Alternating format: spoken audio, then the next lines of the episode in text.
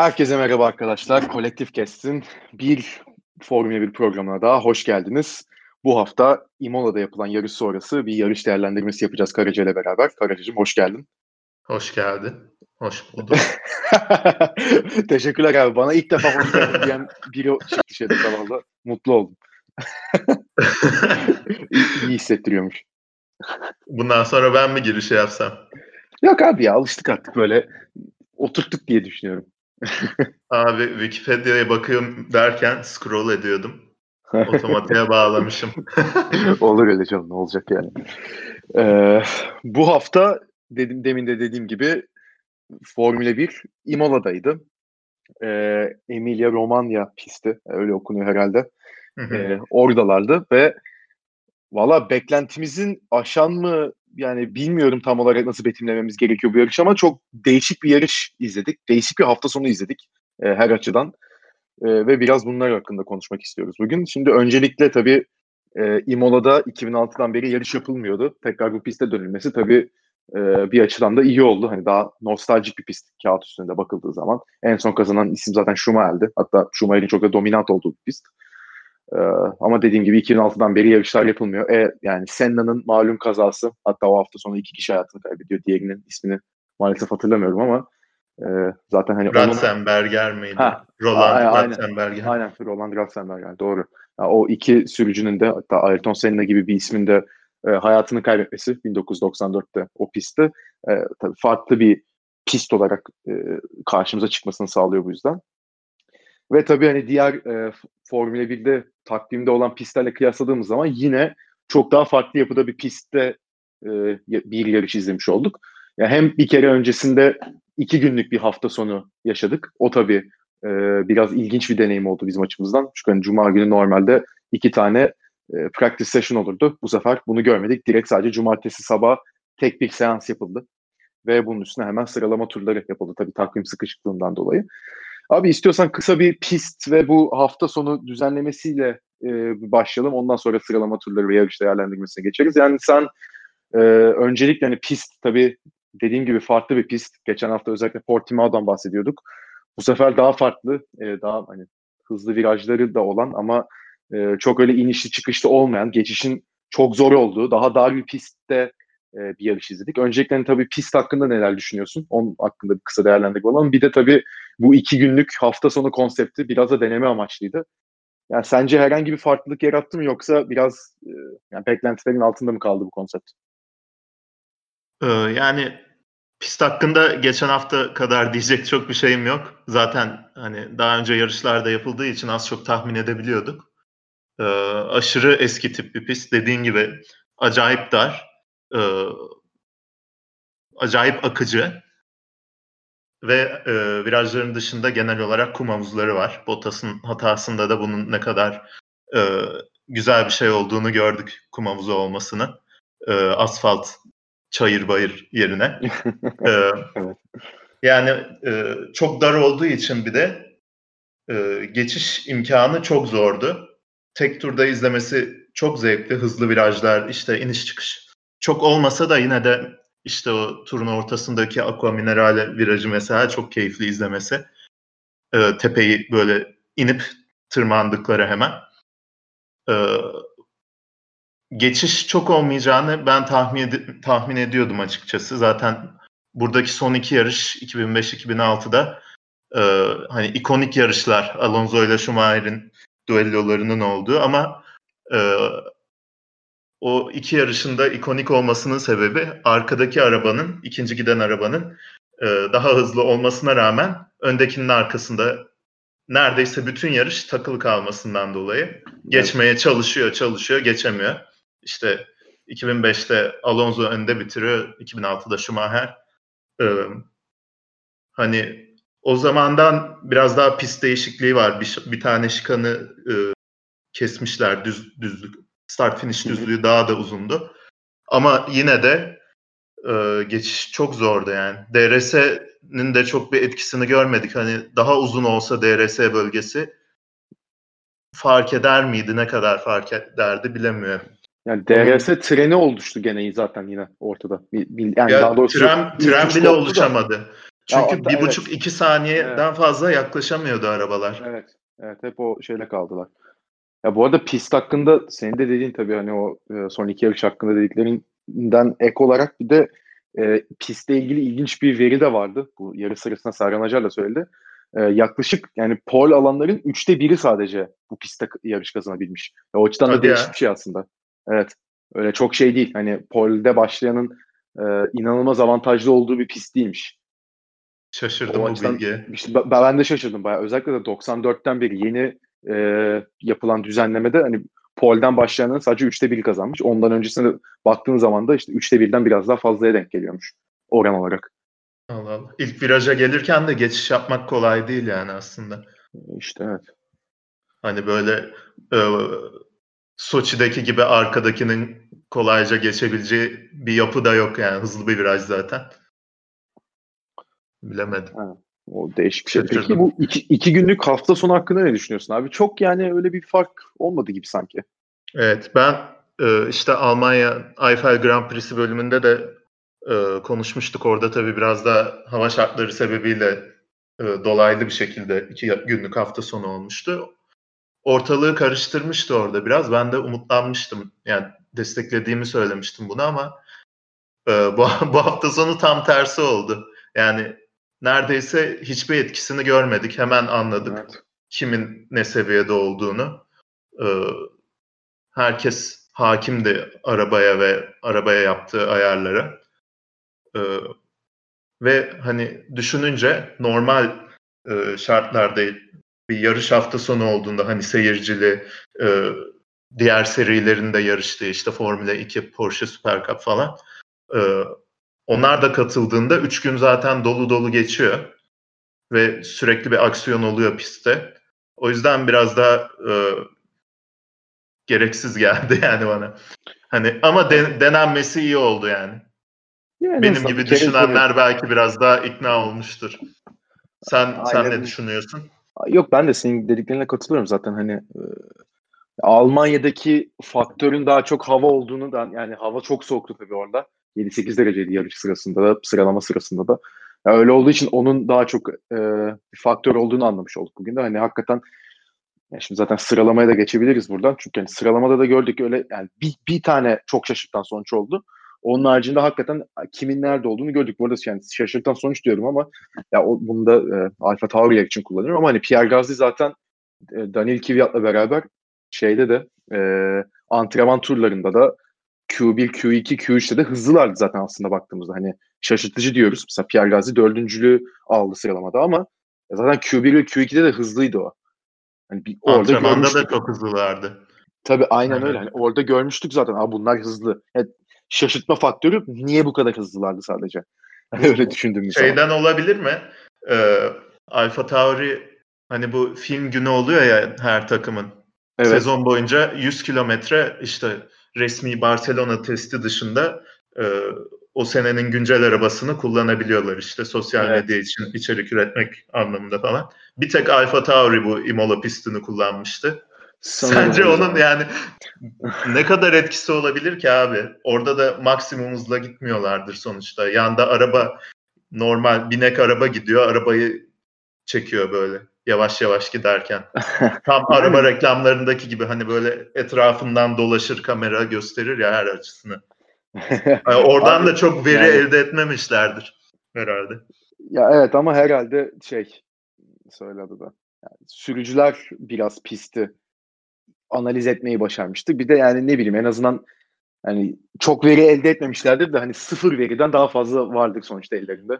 Yani onu muhtemelen iyi kullanabilmişlerdir. Yani öyle gözüküyor. Yoksa hani Portekiz'e de baktığımızda tamam hani AlphaTauri bu sene zaten çok istikrarlı bir araba olarak göz önüne çıkıyor ama yani bir anda bu kadar hızlanması Red Bull'dan kullanması çok daha kolay mesela değil mi?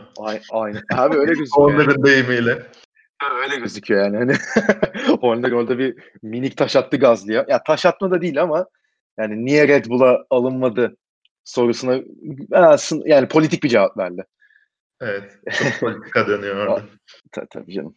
Şimdi sıralamaya geçelim o zaman buradan. Sıralamada Q1'de yine açıkçası çok şaşırtmayacak şekilde 2 Haas, 2 Alfa Romeo ve 1 Williams, yani Nicolas Latifi elendi.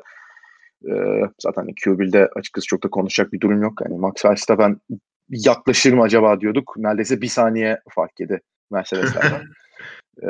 Ama hani Valtteri Bottas tabii bu sefer cumartesi günü yıldızıydı. Zaten pole pozisyonu o aldı. Hani 3 seansında en hızlı kişisi oydu. Geçen hafta hani konuşuyorduk zaten. Yani bütün antrenman turlarında üstüne Q1 ve Q2'de de en hızlısın. Bottas'tı. Son saniyede Hamilton ama turunu atıp Bottas'tan poli almıştı. Bu sefer Bottas buna izin vermedi. Zaten turunu atıp çizgiyi geçtikten sonra hani ne kadar farkla poli aldığını sordu. Hani yani çok çok az bir fark olduğunu söylediler. İşte %1 saniye miydi neydi? Yani bu bana zaten yeterli dedi Bottas. Ki hakikaten Mercedes'e kıyasladığımız zaman hani Bottas da hep o yüzdelik dilimlerde oluyordu.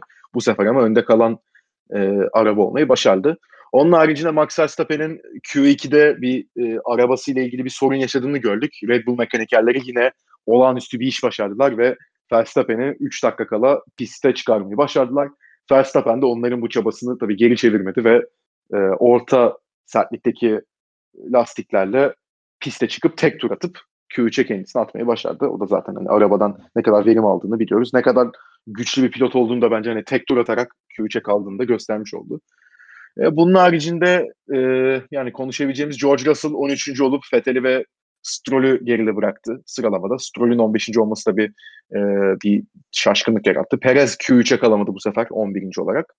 Evet. Ve yani onun haricinde Pierre Gasly çok çok iyi bir cumartesi günü geçirip 4.lüğü aldı. Gerçekten çok hızlıydı. Daniel Ricciardo 5. oldu. Albon bu sefer 6.lığı alabildi. 3. sıraya en azından atabildi kendisini. Leclerc 7. Daniil Kvyat 2 Renault'un elinde, 2 McLaren'in elinde 8. de 9 ve 10'u da 5. sırada yani McLaren'den kapamış oldu. Böyle bir açıkçası yani çok da heyecanlı mı yani bilmiyorum. İşte Verstappen'in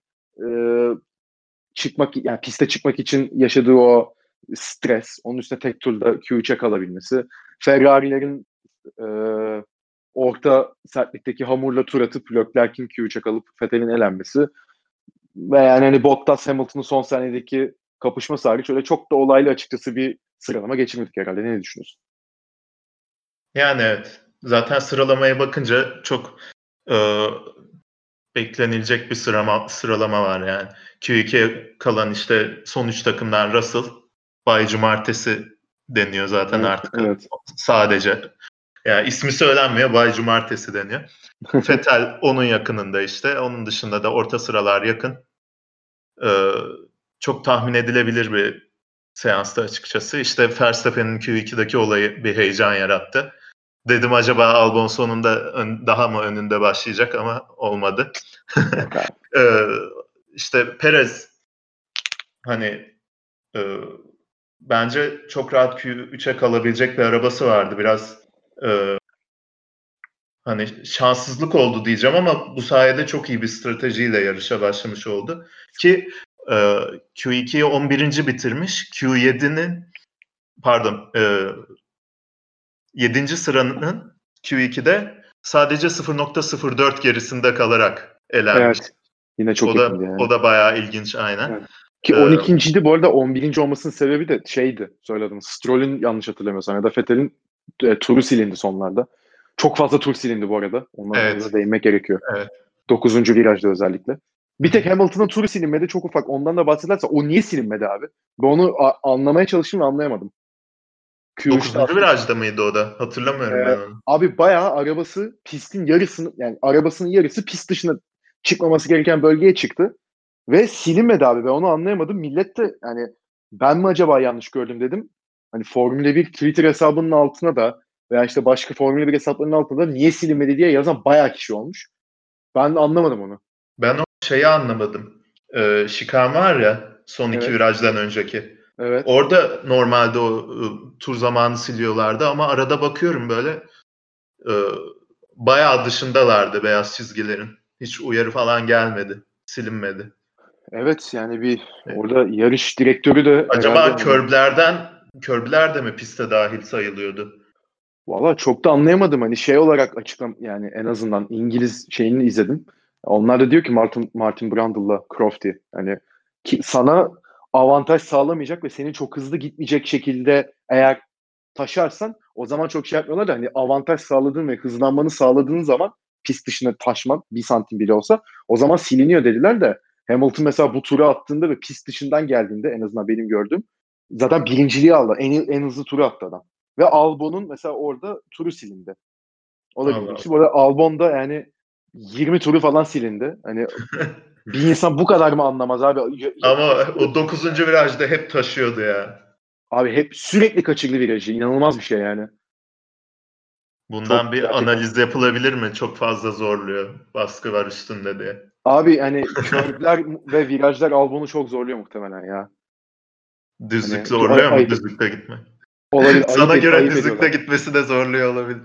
Abi yok her yani neyse ona geleceğiz. Abi, bu arada sıralamada Kvyat'ın uzun süre sonra işte Q3'e kaldığını gördük. İlk ondan başladı. Bir de o vardı yani. Değişik herhalde. Yani evet o da abi o beklemediğim şeyler yapıyor arada ya. Yani o Kvyat da hep şey diyor hani kötü şans git peşimizde hep takılıyor falan diyor. Hak veriyorum arada hakikaten. Yani mesela ne bileyim işte Almanya'da olanlar, Portimao'da olanlar falan evet. Ama yani mesela Rusya'da çok iyiydi. Ama yani sadece kötü şansla da açıklamak bilmiyorum. İşte bugün bu sefer de çıkıyor sıralamada ve yarışta çok güçlü performans sergiliyor Kvyat. Yani iyi bir sürücü mü? Hakikaten çok mu şanssız? Yoksa hani arada sadece bir şeyler mi gösteriyor? Bir türlü ben Kvyat'ın olayını çözemiyorum. Sen çözebiliyor musun mesela? Abi ben de çözemiyorum ya. Çok yani şey. Gasly mi aşırı iyi de böyle mesela çok memnun kaldı bu haftaki performansına. Yine Gasly'den daha hani Gasly yarışı bitirse herhalde daha önünde bitirirdi diye düşünüyorum. Ya muhtemelen. 4-5 alabilirlerdi belki. Hani. Yani. Hatta podyum bile alabilirdi belki Gasly. Gasly podyumu zorlayabilirdi tabii. Ama ben de anlamıyorum yani Kvyat'ı. Bazen aşırı kayıplarda oluyor. Böyle Haas'larla falan savaşıyor. Evet.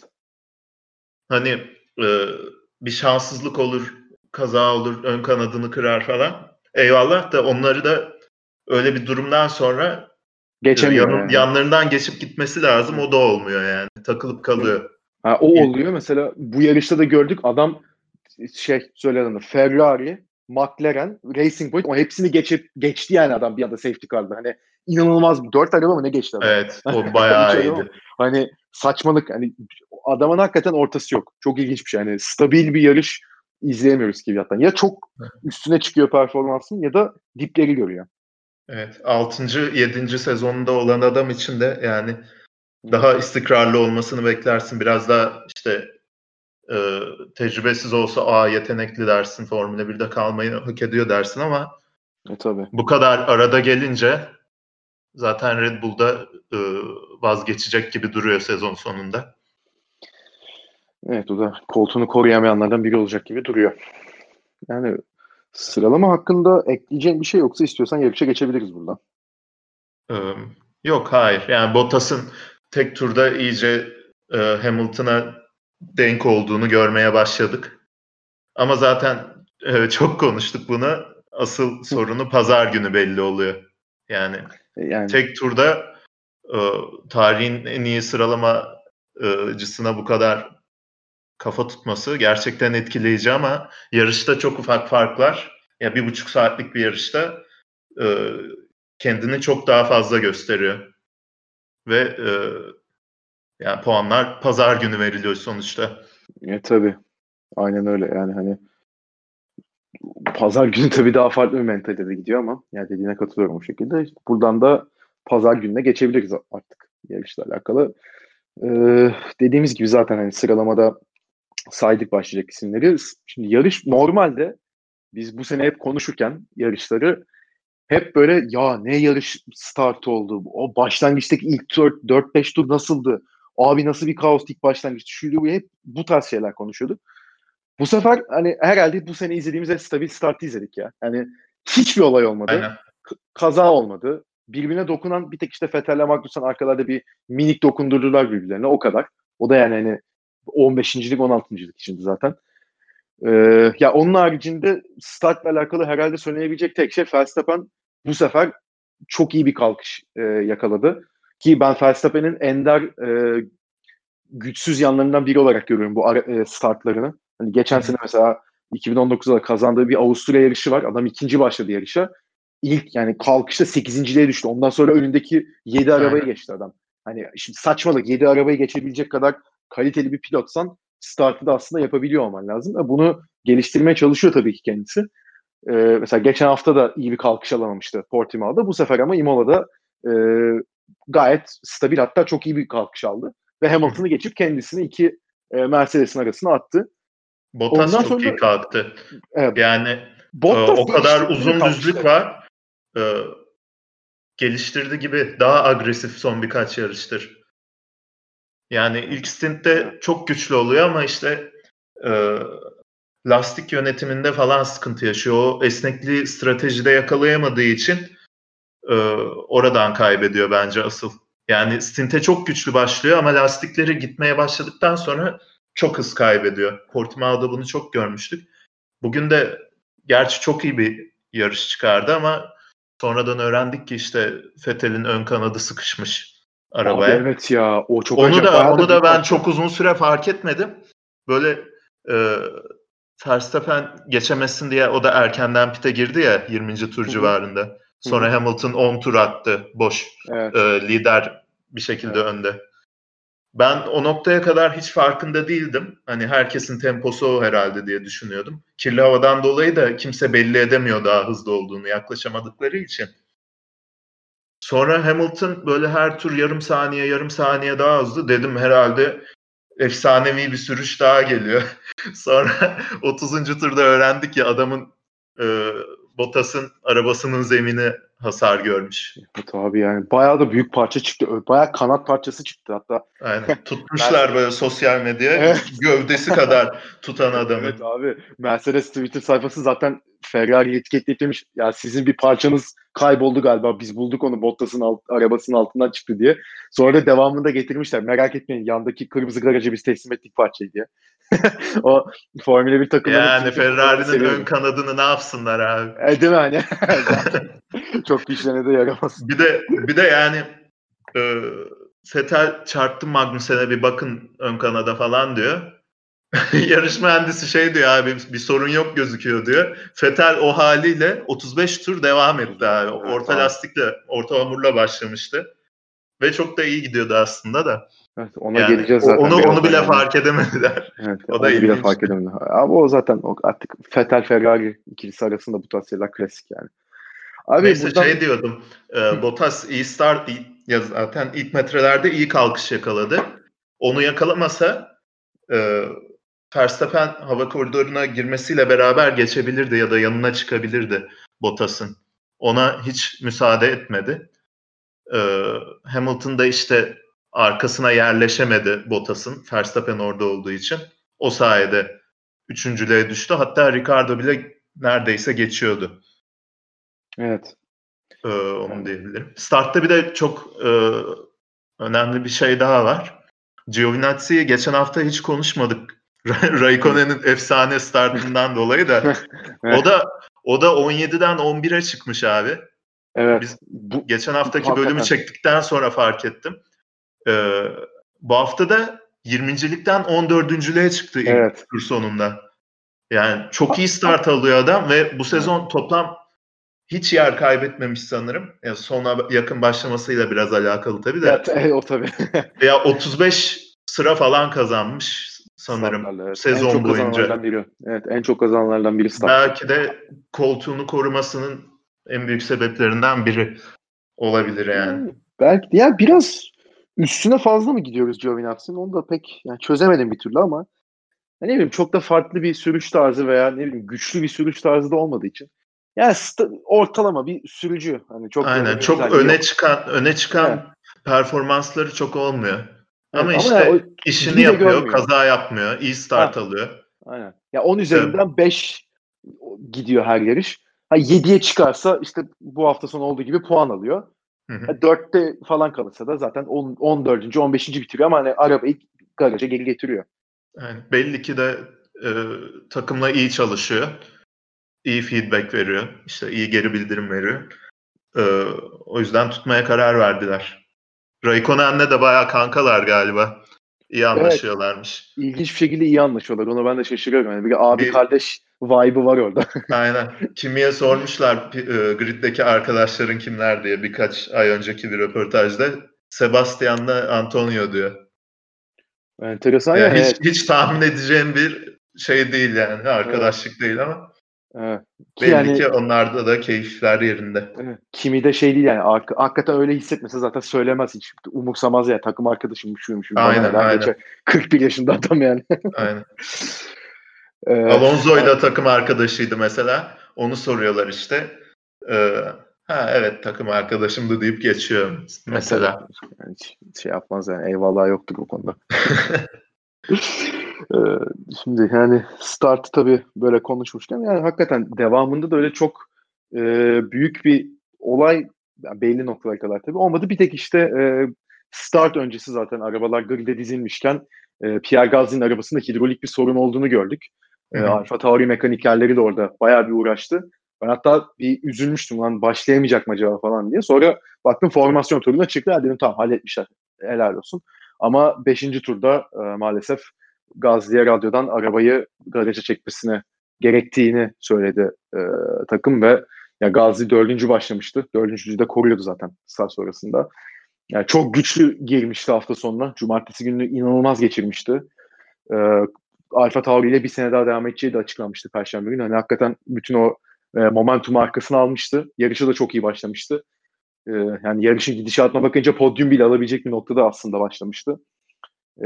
Yani Gasly'ye burada hakikaten yazık oldu. Hani Kvyat'ın ne kadar güçlü bir performans gösterdiğini konuştuk demin burada ama Gasly de çok güçlü gidiyordu ve hakikaten dediğim gibi podyum fırsatı doğabilirdi onun adına. Ben hakikaten üzüldüm Gasly'ye. Çok şanssızlık oldu. Kesinlikle. Yani en kötü 4. bitirdi herhalde. Tabii. Ricardo'yu da ben çok rahat zorlayabileceğini düşünüyorum. Eğer yarışa devam edebilmiş olsaydı. Tabii onda biraz da Racing Point'ın hediye etme durumu da var ya, da. Tabii ona geleceğiz. O çok daha farklı bir durum ama ona birazdan geleceğiz zaten. Ya Gasly konusunu tabii böyle yapmışken bundan sonrasında tabii yine şaşırtmayacak bir şekilde ilk 3'te bulunan 3 pilot zaten arkadaki gruptan koptu ve devam etti yarışlarına. Hani önde Bottas, arkasına Verstappen'i de Hamilton takip ediyordu. Hani Verstappen bir şekilde yine kendisini Mercedes'in arasına attı. Ve o üçü zaten koptu. Direkt 4. 5. turdan itibaren zaten neredeyse o 15-16 saniyelik bir fark oluştu arkadaki grupla beraber. Ve o üç yine kendi yarışını devam ettiriyordu. Tabii orada 3 sürücü de orta hamurdalardı. Hangisi daha fazla devam edebilecek, hangisi daha uzun gidebilecek ve hangisi kendisine bu lastiklerle bir avantaj sağlayabilecek. Tabii onun biraz artık nasıl diyeyim riskini alacaktı pilotlar ve takımlar. Tabii burada ilk pite giren Max Verstappen oldu. Ondan sonrasında da Bottas zaten takip etti ve direkt bu ikili pitten çıktıklarında işte Bottas 2, Verstappen 3.'üydü. Ama pitten çıktıkları vakit Verstappen tabii Bottas'la pitten çıkınca önünde Bottas'la arası bayağı kısalmış oldu ve Verstappen uzun bir süre Bottas'ı zorlamaya başladı. Tam hani geçiyor mu diye bakarken unuttuk ki Hamilton önde aslında birinci gidiyor ve Hamilton çok uzun bir süre yani bunu geçen hafta Portimao'da da görmüştük. Lastiklerinden memnun olduğunu, kendisini içeri çağırmamaları gerektiğini söyledi radyodan Bono'ya. Hatta dedi ki Bottas pitten çıktıktan bir 2-3 tur sonra beni sakın içeri çağırmayın, tempoyu arttırıyorum, önüm açık, farkı açacağım dedi. Bono da tabii ki devam et dedi. Hatta bir yerden hızlı gideceğim artık, beni durdurmayın dedi. Aynen öyle. Hatta bu radyo mesajından bir iki tur sonrasında acaba alsak mı ya falan diye düşünürlerken Bono bir anda radyodan Lewis 10 tur daha lazım atabilir misin dedi. Lewis de tamam dedi ve devam etti. O da hani lastik. Ya 10 tur daha atabilir misin demek de yani. Evet. Sanki 2 tur istiyor fazladan böyle. Evet. 10 ama tur yani öyle bir istendiğinde ekstra ben görmedim hiç. Abi çok ilginç bir şey ve ama yani öyle bir takımdan da güven var ki Hamilton'a atabileceğini de biliyorlar. Hamilton da öyle hani özgüveni gördüğü zaman basıp giden biri zaten. hakikaten bastı gitti ve tabii bundan sonrasında yani bunlar artık ne demek, yani ilahi güç mü denir, ne denir buna bilmiyorum. Hani divine intervention denir ya. Yani hani bir anda Ocon arabası, yani Ocon'un arabasına arıza oldu ve Ocon 12. virajda yanlış hatırlamıyorsam arabasını çimenliğe çekmek zorunda kaldı ve 2. 3. sektörde sarı bayraklar kalktı. Tam bu sırada zaten Hamilton'a radyodan hadi gel pit'e dediler. Hamilton pit alanına gireceği saniye, yani bayağı pit yoluna girecek. Hani o çizgiyi geçecek ve hızını sabitleyecek. O saniyede bir sanal güvenlik aracı uygulaması başladı. Bottas ve Verstappen zaten geriden geliyorlardı. Hamilton lastiklerini değiştirdi. Bedavadan bir pit stop yapabilmiş oldu. Ve Hamilton pitten çıktığı saniye, yani yarış yoluna döndüğü saniye sanal güvenlik aracı kalktı. Hamilton da bastı gitti. Abi yani bunu hani herhangi bir şey düşünerek yapmamıştır FIA herhalde diye düşünüyorum ama yani bu biraz fazla şans mı? Yani tamam en iyi sürücülerden biri ama çok da şanslı ya. Bunu herhalde kabul etmemiz gerekiyor. Abi feci şanslı ya. Yani takım arkadaşı önde gidiyorken başka bir arabanın parçası sıkışıyor. Çok iyi hafta sonu çıkarırken bütün işte temposu yok oluyor haliyle. O öndeyken pit stopu yapmamışken çok uygun bir şekilde 20 saniyede yine sanal güvenlik aracı çıkıyor ve tam pit stopuna denk geliyor. Şanslıydı yani. Hani bunda bir komplo aramaya gerek yok bence ama aşırı şanslıydı. Arada görürüz bu tip şeyleri. Adam yani çok iyi eyvallah ama bazen işler çok denk geliyor onun için. Ama şimdi şöyle bir şey de var. Sana o zaman şöyle sorayım. Yani şanslıdan... O şansı ama kendi yarattı tabii. Tam olarak soracağım şey buydu abi. O kadar uzun süre gitmesi hani kendi şansını kendi yaratmadı mı? Aynen. Ve o turlarda bayağı hızlı gitti. Farkı açtı. O şansı kendine yarattı. O kadar hızlı gitmese, o kadar uzun pistte kalmasa Bottas'ın arkasında çıkabilirdi mesela. Ben çok daha önde çıkmasını bekliyordum bir de o pit stop'tan. Evet. Hani sanal güvenlik aracıyla işte beleşe pit stop yaptı güya. Ama Bottas hemen arkasında çıktı onun. Bir saniye falan fark vardı değil mi? Yaklaşık o kadar. 1-1,5 saniyelik bir fark vardı. Sonrasında yani. Ama Hamilton bastı gitti tabii. O 10 turda basmasa o şansı kendine yaratmış olmayacaktı. Sonra dediğin gibi aynen. Yani hasarlı arabayla beraber hiç şansı yoktu Bottas'ın. Verstappen işte şey yaptı. Arkasına takıldı. Onu tutmakta zorlandı. Aynen öyle. Hani zaten ya o Bottas Verstappen ikilisinin orada öyle boğuşması Hamilton'a bayağı yaradı herhalde ya, değil mi? Çünkü öyle Bottas da o arabayla çok zorlandı. Verstappen de elinden geleni yaptı geçmek için. En sonunda geçti tabii ama ya eli altında daha kapasitesi yüksek bir, yani en azından düzlükte daha hızlı bir araç olsaydı Verstappen herhalde çok daha rahat geçip Hamilton daha fazla zorlayabilirdi ama hani Bottas'la Verstappen'in oradaki o boğuşması Hamilton'a bayağı yaradı bu yarışta. Kesinlikle. Yani daha düzlükte hızlı bir arabası olsa da yine geçişte zorlanırdı bence. Çünkü bir saniyenin içine girene kadar neler çekti adam. Kaç tur onu bekledi. İşte ilk bir kum havuzuna çok az daldırdı arabayı Bottas. Orada bir saniyenin altına indi fark. Sonra 3-5 tur sonra tekrar daha fazla daldırdı da onun üstüne ancak geçebildi. Aynen ve, o hatayı. Hani o hatalar orada asfalt alan olsa bu kadar göze batmayacaktı. Muhtemelen Bottas ikinciliğini koruyacaktı orada. O da güzel bir şey oldu yani. Evet, hatası tabii. Cezalandırıldı biraz.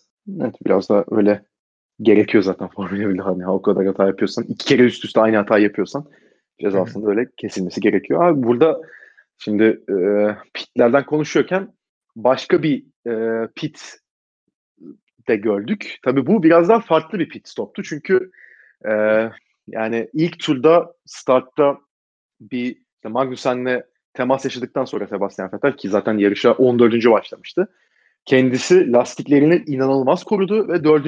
götürdü. Herkes pit stop yaptı. Vettel devam etti. O lastiklerle çok uzun turlar attı.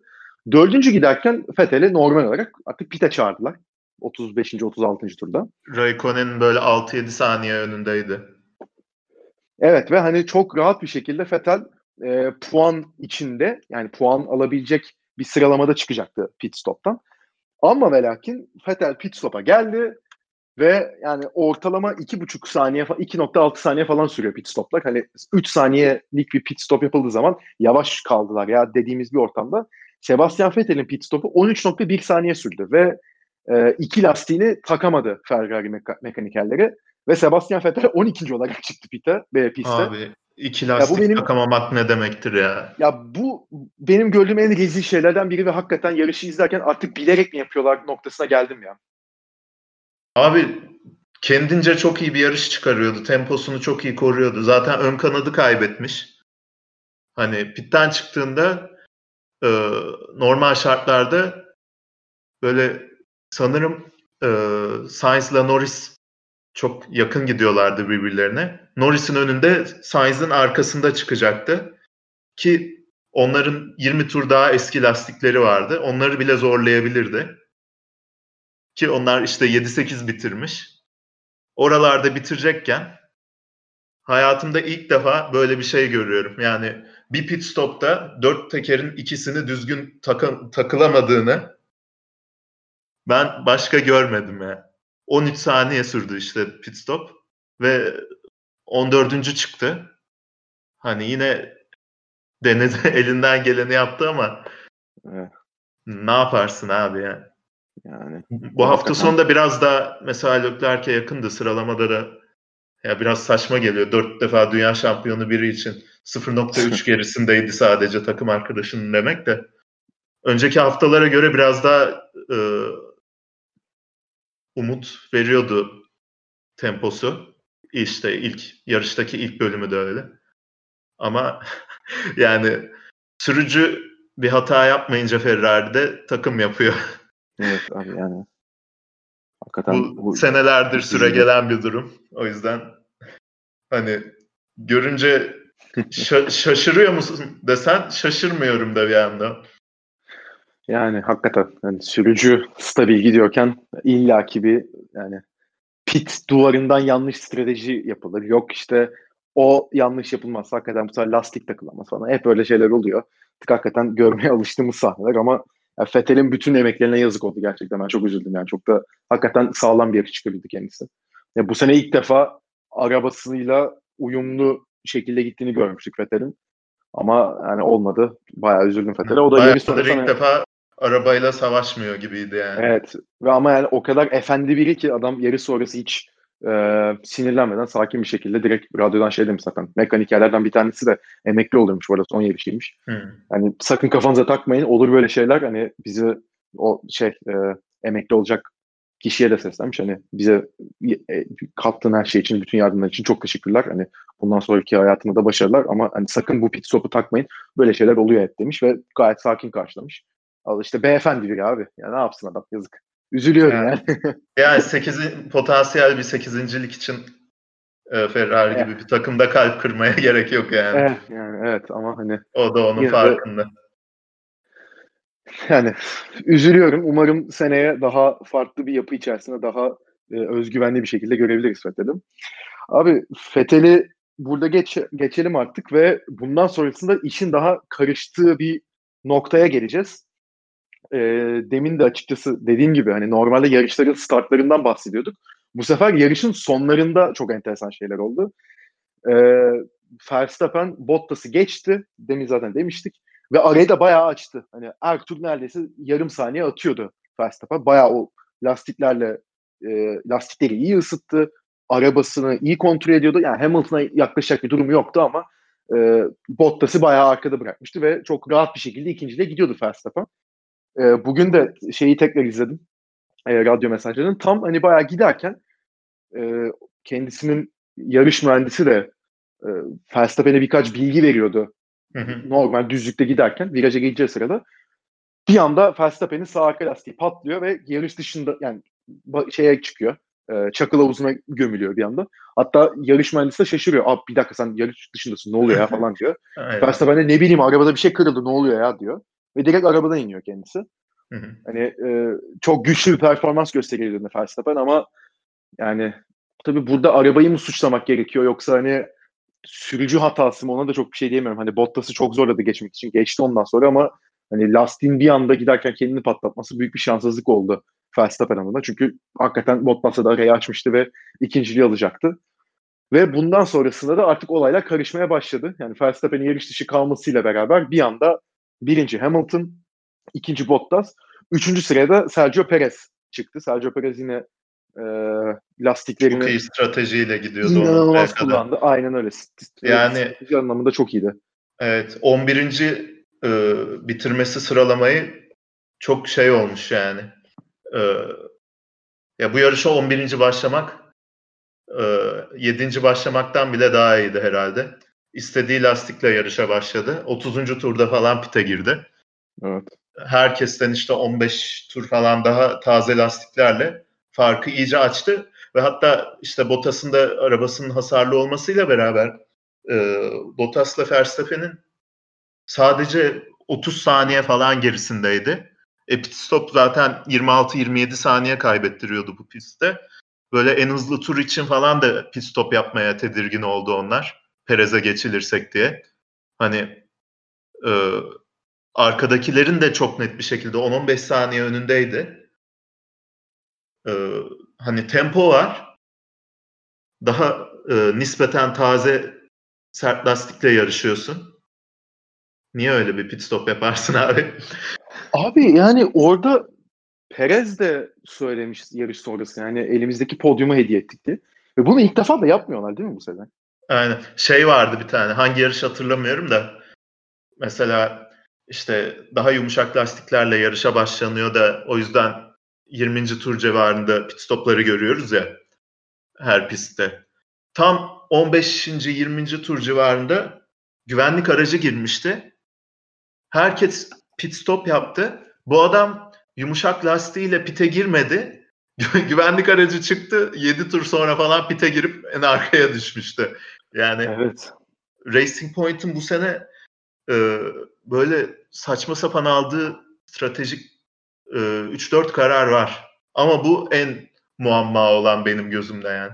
Yarışın sonuna doğru güvenlik aracı girdiği zaman bu işte yeni Michael Massey'nin gelmesiyle birlikte iyice son bölümü şov haline getirmeye başladılar. Abi hakikaten evet, o da tamam, bu yarış bu arada gerekliydi, ona bir lafım yok da. Yani bir tur geride olanlara yol veriyorlar. Onlar işte konvoyun sonuna gelsin, herkes işte son 10 tur sprint yarışına dönsün cinsinden bir evet. Şeye dönüşüyor güvenlik aracı. Hani pist temizlense bile birkaç tur dışarıda kalıyor o yüzden. 48. turda girdi güvenlik aracı zaten. Yarış 63 tur. 15 tur var. Bunu biliyorsun çok uzun süreceğini güvenlik aracının. Zaten pistte geçiş yapılamıyor. Hani 7-8 tur sürse güvenlik aracı sonda zaten 7 tur falan kalacak. 7 turda sen kimi nasıl geçeceksin yani? Zaten DRS treni oluşacak. Ki ondan daha da uzun sürdü. 5 tur yarışıldı en sonda. Ve kimseyi geçemedi. Galiba bir kişiyi geçti Perez. Ya, evet. Hani zaten orada bir sıkıntı yaşadı ama hakikaten abi bilmiyorum yani, çok ilginç yani. 3. olabilecekken bir anda hani 6. bitirdi yarışı. Yani ve hani arkasındaki herkes pit stop yapsa bile, sözünü kestim pardon. Yani onlar yumuşak lastikle arkasında böyle avlamaya çalışsa adamın lastikleri iyi durumda. Zaten daha hızlı. Düzlükte en hızlı arabalardan biri. Evet abi. Geçemeyeceklerdi yani. Evet. Ki hani Daniel Ricciardo'yu da gördük. Hani tamam arkasındakiler de yumuşak lastikte değildi. Hani Leclerc'te şustur busudur ama hani Kvyat bu güvenlik aracın sonrasında en iyi start alanlardan. Hatta en iyi start alan sadece. Kendisini 4. sıraya attı Kvyat. Sonra hani DRS mesafesine de geldi. Daha yeni ve yumuşak lastiklerle Ricciardo'nun ama Ricciardo geçemedi ondan sonrasında. Aynen. Yani lastikleri Ricciardo ısıttı Ricciardo oradan evet. Sonra yaklaşamadı bile. Evet abi yani hiçbir mantığı yok. Yarım turda zaten Kvyat herkesi geçti. sert tabii, lastikler ısıtıyor kendi lastikleri. Tabii. Aynen. Direkt orada o fırsatı iyi değerlendirdi. Bu arada tabii güvenlik aracı demişken abi yani şimdi bu da biraz tartışma konusu. Hep yani sen kendisine Bay Cumartesi dedin ki hakikaten öyle deniyor ama hani pazar günleri hep bir sıkıntı yaşıyor George Russell. Bu sefer de abi düzlükte giderken lastiklerini ısıtmaya çalışırken bir anda arabanın kontrolünü kaybedip duvara girdi kendisi ve 10.'uydu yani ilk puanını almaya da çok yakındı. Alabilirdi bence de bu arada. Hani Alfa Romeo'lar vardı arkasında. Yani onları gayet rahat bir şekilde arkasında tutabilirdi. Zaten 5 tur sürecekti yani. Senin de dediğin gibi 58. turda başladı tekrardan. Yani o 5 tur boyunca gayet stabil bir şekilde devam edip ilk puanını alabilirdi Formula 1'de ama ya o yaptığı hata abi çok amatörce ya. Yani çok üzüldüm kendisine ama o kadar da amatör hata yapılmaması lazım. Grosjean aynısını yapınca tabii orada tabii o kendisinin radyodan söylediği daha çok hani bir meme olmuştu ama hani Russell'ın da böyle onu da yarış mühendisi diyor, kendi demiyor. Ha yani evet. Ama yani Russell tabii bayağı üzülmüş. Yani kendisi de radyodan zaten üzüntüsünü belirtiyor, ondan sorsan hani söyleyebilecek hiçbir şey yok. Çok özür dilerim diye. Sonra fotoğraf da paylaşmış. Fotoğrafın altına Hamilton falan da yazmış. Hani böyle şeyler olacak. Çok güçlü gidiyorsun. Sakın bırakma kendini falan diye. Ya bayağı bir destek verilmiş Russell'a ama abi böyle bir hata da yapmamız gerekiyordu ya. Yani çok çok amatörce çünkü. Abi evet yani kendisi de diyor zaten. Açıklaması yok diyor. Yani farkında. Orada yarış ideal çizgisinin dışında bir yerde gidiyor. Tam orada da gaza bastığı yerde bir tümsek varmış. Orada bütün işte arabanın ağırlığı yukarı kalktığı için birden kaybediyor düzlükte arabayı. Yani bu seviyede asla yapılmaması gereken bir hata. Ve hani 9. bitirebilirdi bile. Ya Raikkonen'in önündeydi zaten. Raikkonen'de taze yumuşaklar vardı ama tutardı yani arkasında. Birkaç defa böyle puan pozisyonundayken hatalar yaptı. İşte geçen sene Kubica onun yerine puan almıştı ya Almanya'da. Hı hı. Evet abi. Orada da Russell öndeydi. Bir yerde büyük bir blokaj yaşayıp 4-5 saniye kaybediyor. Kubica geçiyor onu. 10.'luğu alıyor. Bu sezon işte Mugello'da zaten 8 falan gidiyordu. Evet. Kırmızı bayrak startında en arkaya düşmüştü. Evet. Vettel'in bir saniye gerisinde bitirmişti. Yanlış hatırlamıyorsam 11. olmuştu. Öyle mi? Doğrudur. Tabii ki zaten 12 araba bitirdi yarışı. Hani. Ha, aynen. Sonda Grosjean bitirdi yani. İmkansız bir finish yapmıştı evet, o yarışta. Yani. Hatırladım şimdi. Evet, yani evet. Adam çok hızlı. Hani artık Q2'ye kalmasına da şaşırmıyoruz. O son 6'nın net en iyisi sıralamada. Ama pazar olmuyor abi. Hani bu adam bir de hani Bottas'tan sonra Mercedes'e gelecek kişi olarak görülüyordu. Abi yani Formula 2'de yarıştığı ilk sezonda şampiyon oldu. Ama tabii. Hani biraz tavanını görmeye başladık mı? Bu hatalar tabii tekrar gelmeyecektir ama yine de yani. Ya işte evet hani bir de yani senin dediğin doğru tabii ki hani Bottas'tan sonra gelecek diye ama aslına bakarsan hani Mercedes'in normal şartlarla hani 3 büyük takımın yani hepsinin bir tane sonuçta göz önünde bulunan figürü olacak. Ferrari Leclerc'le devam etti ve Leclerc Ferrari'nin 2020'lerde yüzü olacak. Yani şu an gözüken o en azından. Hani Red Bull Albon saçmalamazsa yani Red Bull eğer kendine düzgün bir motor ve düzgün bir araba yapabilirse Verstappen olacak. Zaten plan bunun üstüne. Yani evet. Takımın ismini bu gidişte zaten hani Red Bull Verstappen Racing yapacaklar. Daha ne yapacaklar bilmiyorum yani.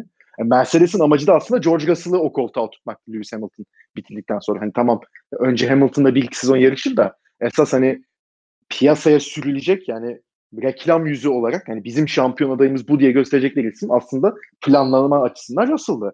Şimdi tabii hani bunları gördükçe neyse seneye Allah'tan Formula 1'de kalacak yine Williams'da. Onun açıklanması iyi oldu ama yani tabii ki her yarış puan alsın demiyorum bu arabayla ama ya bu yapmaması gereken bir hataydı. Şimdi eğer bir sonraki yarışta Türkiye'de daha güçlü ve stabil bir performans gösterirse puan almasına gerek yok.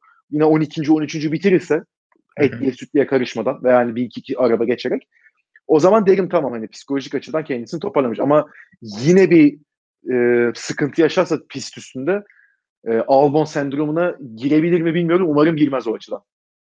Bence ona girmez çünkü Albon sendromu dediğin şeyin üstünde bence Red Bull takımının atmosferi çok gerçekten büyük bir etki oynuyor. Yani Williams da o baskıyı bir defa asla yaşamıyordur. İşte Toto Wolff falan Mercedes'ten o baskıyı çok yaşamıyordur bence. Yani. Ben toparlayacağını düşünüyorum. İzole bir hata olarak kalacaktır. Devamında da Grosjean'ın o Instagram paylaşımına tak diye yorum atması. O duyguyu evet, biliyorum tabii kardeşim diye. Evet tabii. Hoşuma gitti. Yani, adam, benim de hoşuma gitti. Sempatik adam yani. Tabii öyle. Yani, yarış sırasında son 2-3 senedir evet biraz bir hani karikatür haline dönmüş durumda ama sempatik biri cidden hani. Çok aptal biri değil yani öyle hani şey. Haksız yere biraz döndü bir de yani. Evet. İşte evet. Grosjean yapınca neler oluyor, Russell yapınca neler oluyor.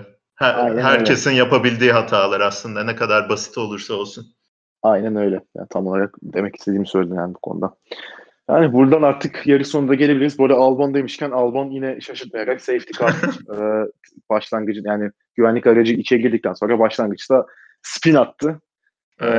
Yani Carlos Sainz'ı da orada hani biçiyormuş az kalsın. Sainz oradan, nasıl çarpmadı oğlum orada? Abi hiçbir fikrim yok. Yani Sainz inanılmaz toparlamış. İçinden geçmiş arabanın resmen. Evet yani o olacak iş değil. Hakikaten olacak iş değil. Hani şeyde Formula 1 oyununda sen de oynadın zaten biliyorsundur belki. Hani online yarışlarda biri spin atınca araba şey olur ya dokunulmayacak bir obje. Aynen. Ghost oluyor ya içinden geçip gidebiliyorsun. Aynen o şekilde bir hamle yapmış Sainz. Hakikaten Sainz'in oradaki reaksiyonları takdire şayan ama Albon'da artık yani bu yarış bence kendisinin Red Bull'daki sonu oldu. Yani zaten son 2-3 yarıştır saçma sapan şeyler yapıyordu. Yani bu da artık tüy dikmek oldu Albon açısından. Zaten Perez dedikoduları iyice ayyuka da çıkmıştı. Perez'i zaten sıkıştırıyor. Hani hadi artık falan diye. Perez de biraz kendi şansını düşürüyor bence ama öyle yaparak. Evet yani orada Hülkenberg'le de konuşuyor çünkü anladığımız kadarıyla Red Bull ama yani şu bir gerçek ki artık Albon bu sene itibariyle Formula 1 ile ilişki kesilecek. O belli oldu yani. Yani Türkiye Grand Prix'sinden önce karar vermek istiyoruz demişti Marko bir ay önce falan. Son 3-4 yarışta bu kadar zayıf performans sergileyince fikirlerini değiştirecek bir durum hani Albon'u tutmak anlamında olmamıştır. Ben yakın zamanda bir karar çıkacağını tahmin ediyorum. Muhtemelen bu Yuki Tsunoda'nın süper lisansının çıkmasını bekliyorlar açıklamak için.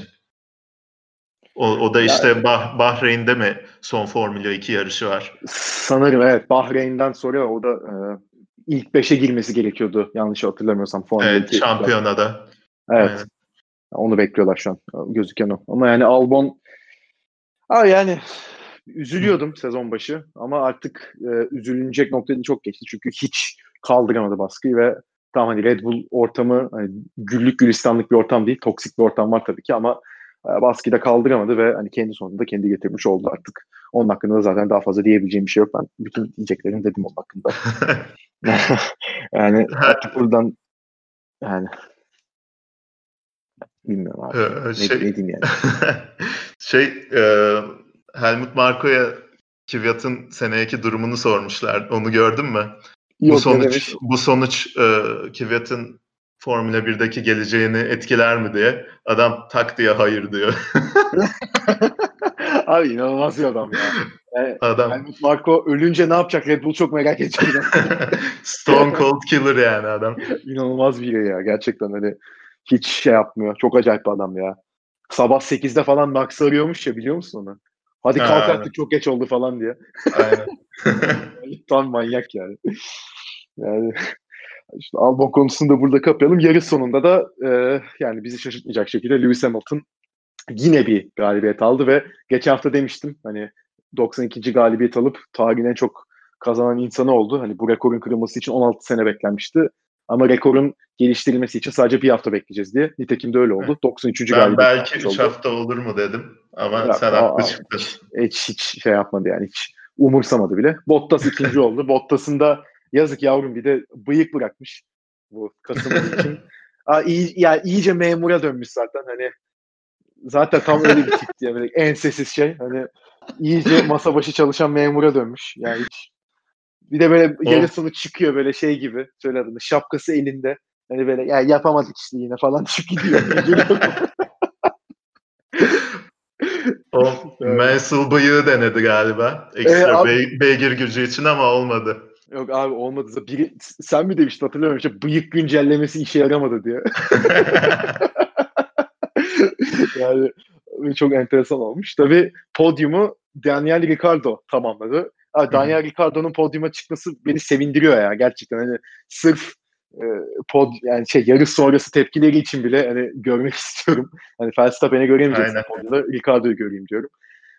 Bu sefer şuyu yapmayı unutmadı. Ayakkabısından içti şampanyasını da şey beni şaşırttı. Hamilton da içti. Beni de acayip şaşırttı ya. Yani. Biraz havaya girdi.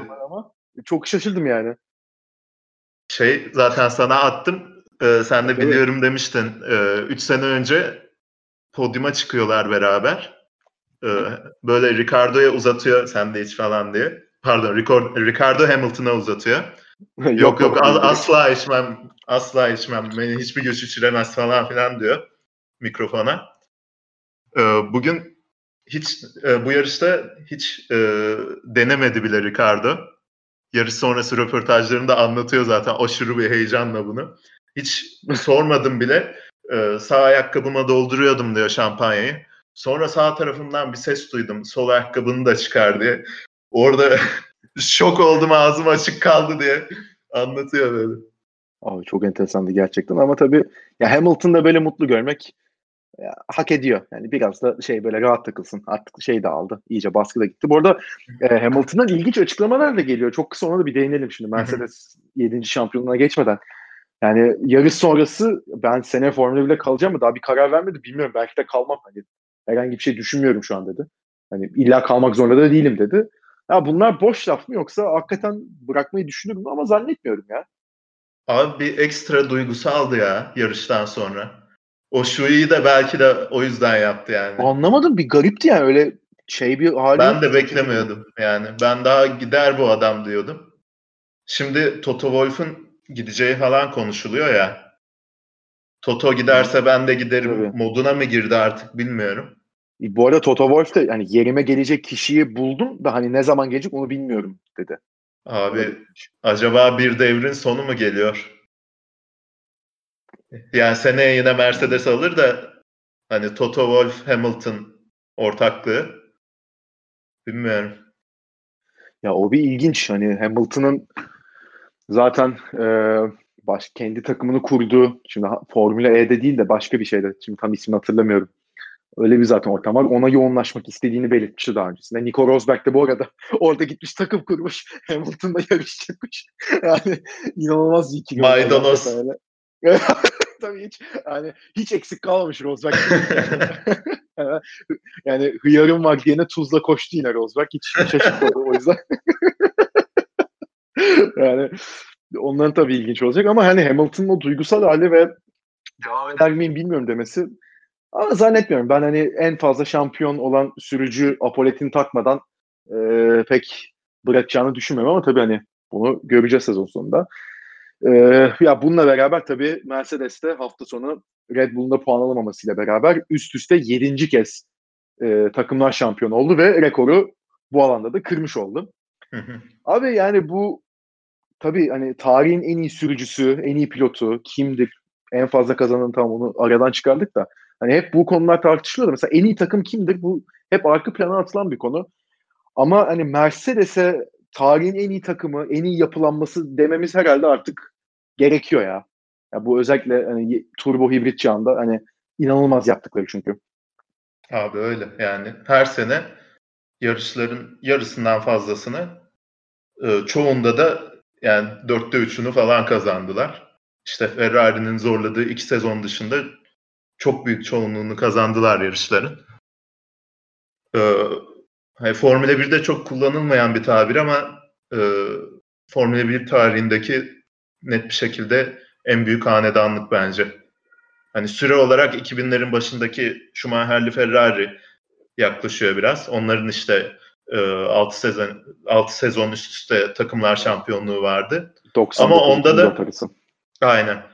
Onda da böyle çok ucundan kazandıkları sezonlar var mesela. Mercedes'in öyle bir şey de yok. Yok abi. Yani en iyiler senelerdir. Ki yani bu senede 13 yarış yapılmış. 11'ini kazandılar şu ana kadar. Yani bir tek İngiltere'de yapılan ikinci yarışta hani Verstappen kazanmıştı. Onlar tabii Red Bull bir stratejik anlamda risk almıştı ve risk geri dönüşü getirmişti ve orada Max Verstappen kazanmıştı ama hadi o yarışı bırakıyorum. Abi yani kalan 12 yarışta bir de işte Gasly'nin kazandığı İtalya yarışı var. Ya orada da yani takım olarak bir yani yılda bir kere yapacakları hatayı yaptılar.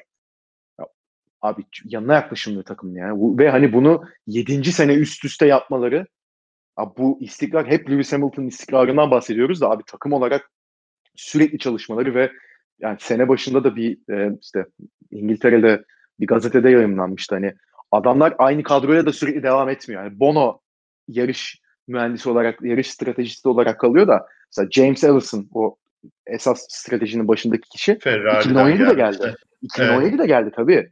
Baktığın zaman öncesinde işte şey kim vardı? Adrian Newey diyeceğim değil. Aldo Costa diye bir adam vardı galiba. O vardı. O da Ferrari'den gelmişti. Şey Williams'a giden. Paddy Lowe. Paddy Lowe vardı. Tabii Paddy ile kazanılıyor. Sonra onun yerine James Allison geliyor. Onun haricinde de belli diğer hani bizim görmediğimiz ve duymadığımız isimler var. Çok ön planda olan. Onlar da 2017-2018 senesinde gelen isimler. Yani oradaki devir daim de var. Hani bir gelen kişi yani 7 senedir olan işte Bono var. Öncesinden de yani o da zaten yarış şeyi. Hani tamam kritik bir rolde ama yani ön planda olan isimler kadar değil. Bir de Toto Wolff var. Yani evet. Diğerleri hep süreç içinde katılan isimler ve hani isimler değişse de çalışma etiği, çalışma standardı hiç düşmüyor ve hep en iyiler ve yanına yaklaşılmıyor. Bu inanılmaz bir şey. Gerçekten inanılmaz ve bir şey. Sonu gelecek gibi de durmuyor yani bir süre daha. Yani Toto Wolff ayrılsa bile bu anahtar karakterler ayrılsa bile ben 2-3 sezon daha bu momentumla devam edeceklerini düşünüyorum. Ki şöyle bir şey de var. Toto Wolff da ayrılırsa hani CEO olmayı istiyor kendisi. Evet. Direkt Daimler'in. Hani şimdi ve hani kendisi de açıkçası yani 2021 senesinde tabii bu CEO değişimi olacakmış. Onunla ilgili bir makalede okumuştum ben ama yani en büyük adaylardan biri olarak gösteriyor. Hem elinde bulundurduğu hisse miktarı olarak hem yani bir tek tabii biz Formula 1 kısmında görüyoruz da yani dinleyenler bir Toto Wolff'un kendisinin hani kişisel servetin değerine bir baksın hani bütün yatırımlarına bir baksın anlayacaklardı zaten dediğim hani $500 milyon mıydı net değeri öyle bir şey. Yani iş kariyeri olarak da girişimci olarak yaptıkları da inanılmaz adamın. Ve hani hakikaten şu an Daimler'in yani Mercedes'in bağlı olduğu grubun CEO'suna en yani yeni CEO olarak gösterilen popüler isim o. Şimdi o geldiği zaman da abi sonuçta takımın başına kim geçecek? Team principal olarak o seçecek sonuçta. Yani yine zaten kendisi birini getireceği için oraya kendisi durmasa bile abi zaten getireceği kişi de Toto Wolff'tan ne kadar farklı olacak yani sonuçta aynı mentalitede birini bulacak kendisi getirecek veya takımın içindekileri yine o şekilde seçecek o yüzden yani o dominasyonun bitmesi yani çok zor gözüküyor bana ve hani evet izleyiciler açısından takip edenler açısından pek hoş bir şey değil 7 sene üst üste şampiyonlar şu bu ama yani mesela ben diyen pek görmüyorum. Mesela Hamilton kazandığı için sıkılan çok oluyor ama mesela Mercedes'i çok laf edemiyor millet. Çünkü daha çok Mercedes'e saygı gösteriyor millet. Yani o da çok enteresan. Mesela bu kadar fazla kazananlar genelde antipati çeker. Ama Mercedes saygı çekiyor hep. Herkesin saygısını kazanmış durumda. Hani abi adamlar yapıyor ya diyorlar. Yani gerçekten çok farklı bir yapı. Çok acayip. Evet. Ya zayıf oldukları bir alan yok. Başkası kazansa hak ederek kazandı diyemezsin yani çünkü. Yani hakikaten abi adamların hakikaten kaybetmesi için ben tek bir şey görüyorum o da ne bileyim takımını satarlar abi yeter tamam biz misyonumuzu tamamladık deyip çekilirler. Öyle bir şey de yaparlar mı bilmiyorum. Hani sürekli yeni sponsor alıyorlar çünkü zaten Petronas en büyük sponsorları ne kadar büyük bir dev şirket olduğunu anlatmak gerekiyor. Bu sene Ineos'la şey yaptılar. Hani çok farklı yerlere de evriliyor. Yani inanılmaz bir sürdürülebilirlik örneği gösteriyorlar bize. hakikaten saygıyla eğiliyorum önlerinde. Aynen. Ya benim de ekleyecek çok bir şeyim yok. Kesinlikle katılıyorum. Evet, şimdi bunu da konuşmuşken artık burada da bölümü noktalama vakti geldi herhalde. Yine bir saate ulaştık çünkü seninle. Bir sonraki tur tabii, bir sonraki yarış bizi herhalde bu sene en çok heyecanlandıracak yarış. Ne diyorsun? Hype. Değil mi? Bir heyecan dolmaya başladı ya. Yarış sonrasında bir şey oldu. İdrak ettim yani sonraki yarış Türkiye Grand Prix'si diye. Evet. Bir heyecanlanmaya başladım. Yani ve gönül ister bir seyirci de olsun ama. Yani. Aynen. Olsun. Yapacak bir şey yok. Olsun. Hamilton da muhtemelen Türkiye'de şampiyonluğunu alacak. Bu da yani çok büyük bir aksilik olmazsa ilk ikide bitirdiği sürece şampiyon oluyor. Bottas'ın sonucuna bakmaksızın. Bu da güzel bir ayrıntı olabilir yani. Evet, Türkiye'de yani, şampiyon oldu diye. Aynen öyle, hani 2000 şeye bakıldığı zaman hani Schumacher'le şampiyonluk sayısını eşitledi dendiği zaman bak 2020 Türkiye Grand Prix'sinde eşitledi. Orada aldı şampiyonluğu diye hatırlanacak. O açıdan da güzel olacak bence. Bir de tabii kaç sene oldu yani yapılmayalı. Bu arada şeylerden de hangi takımda hatırlamıyorum. Racing Point'ten sanırım şey gelmiş. Çok zor bir pist. AlphaTauri'de olabilir. Anlaşılsam. Kusura bakmayın şimdiden. Çok zor bir pist. Zor yarış olacak. Zaten hava da soğuk olacak. Yağmur da yağacak çok büyük ihtimalle. Nasıl bir yarış bekleniyor hiçbir fikrimiz yok. Biz orada zaten yarışmadık demişler. Abi çok değişik bir yarış olacak gerçekten. Hani çok da zaten o pistte kullanan yani Vettel var, Hamilton var, Raikkonen var sanırım. Başka da yok sanırım. Doğru. Galiba. Yani, evet, bir de Grosjean olabilir. 2011'deydi en son Türkiye yarışı değil mi? Hı. 2009'da bir yarım sezon yarışmıştı. Evet. Pique'yi atmışlardı ya. Doğru hatırladım. Orada Perez de 2011'de başlamış. Evet, doğru. Tamam. Yani şimdi bakıyor. Ama tabii hani kaç sene olduğu için hani onlar da tabii ne kadar hatırlarlar, işte simülatörleri ne kadar düzgün verilerle gelebilirler o belli değil. Bir de yanlış hatırlamıyorsam Mugello'dan sonra bu şey Mercedes'in sosyal medya ekibi de burada Mercedes'in takip edin mutlaka. İnanılmaz işler yapıyorlar. YouTube'da, Twitter'da, her yerde. Her yarış sonrası Race Debrief adı altında şeylerden, bu takımın işte stratejistlerinden, işte ne bileyim James Allison çıkıyor, James Walt çıkıyor, Bono çıkıyor bazen. Onlar çıkıp gelen soruları cevaplıyorlar yarış hakkında. Bayağı iyi bir içerik. Kesinlikle öneririm herkese. Biraz daha teknik kaçıyor ama o kısmını seviyorsanız ya, kesinlikle çok güzel. Çok güzel. Ya, James Wallace demişti şeyde Mugello'dan sonra hani bu yarış fiziksel açıdan sürücülerin çok zorlandığı bir yarıştı. İstanbul'la beraber Mugello bu seneki en zor yarıştı. Hani İstanbul bunun seviyesinde olacak demişti. Hani pilotların tabii buna da nasıl hazırlanacağı ve hani bu şartlara nasıl adapte olacağını göreceğiz. O açıdan yine bilinmezliklerle yapılacak bir yarış. Güzel de bir pist. O yüzden ben bayağı heyecanlıyım. İyi bir yarış olur umarım. Ben de. Haftaya zaten haftaki ara bölümümüzde muhtemelen biraz Türkiye Grand Prix'sine ayırırız zaman diye düşünüyorum. Uzun konuşuruz. Aynen öyle. O zaman Karıcacığım ağzına sağlık. Çok teşekkür ediyorum. Ben teşekkür ederim. Bununla beraber de bölümümüzün sonuna geldik. Bizi dinlemeye devam edin. Dinlediğiniz için de çok teşekkür ederiz. Hoşça kalın.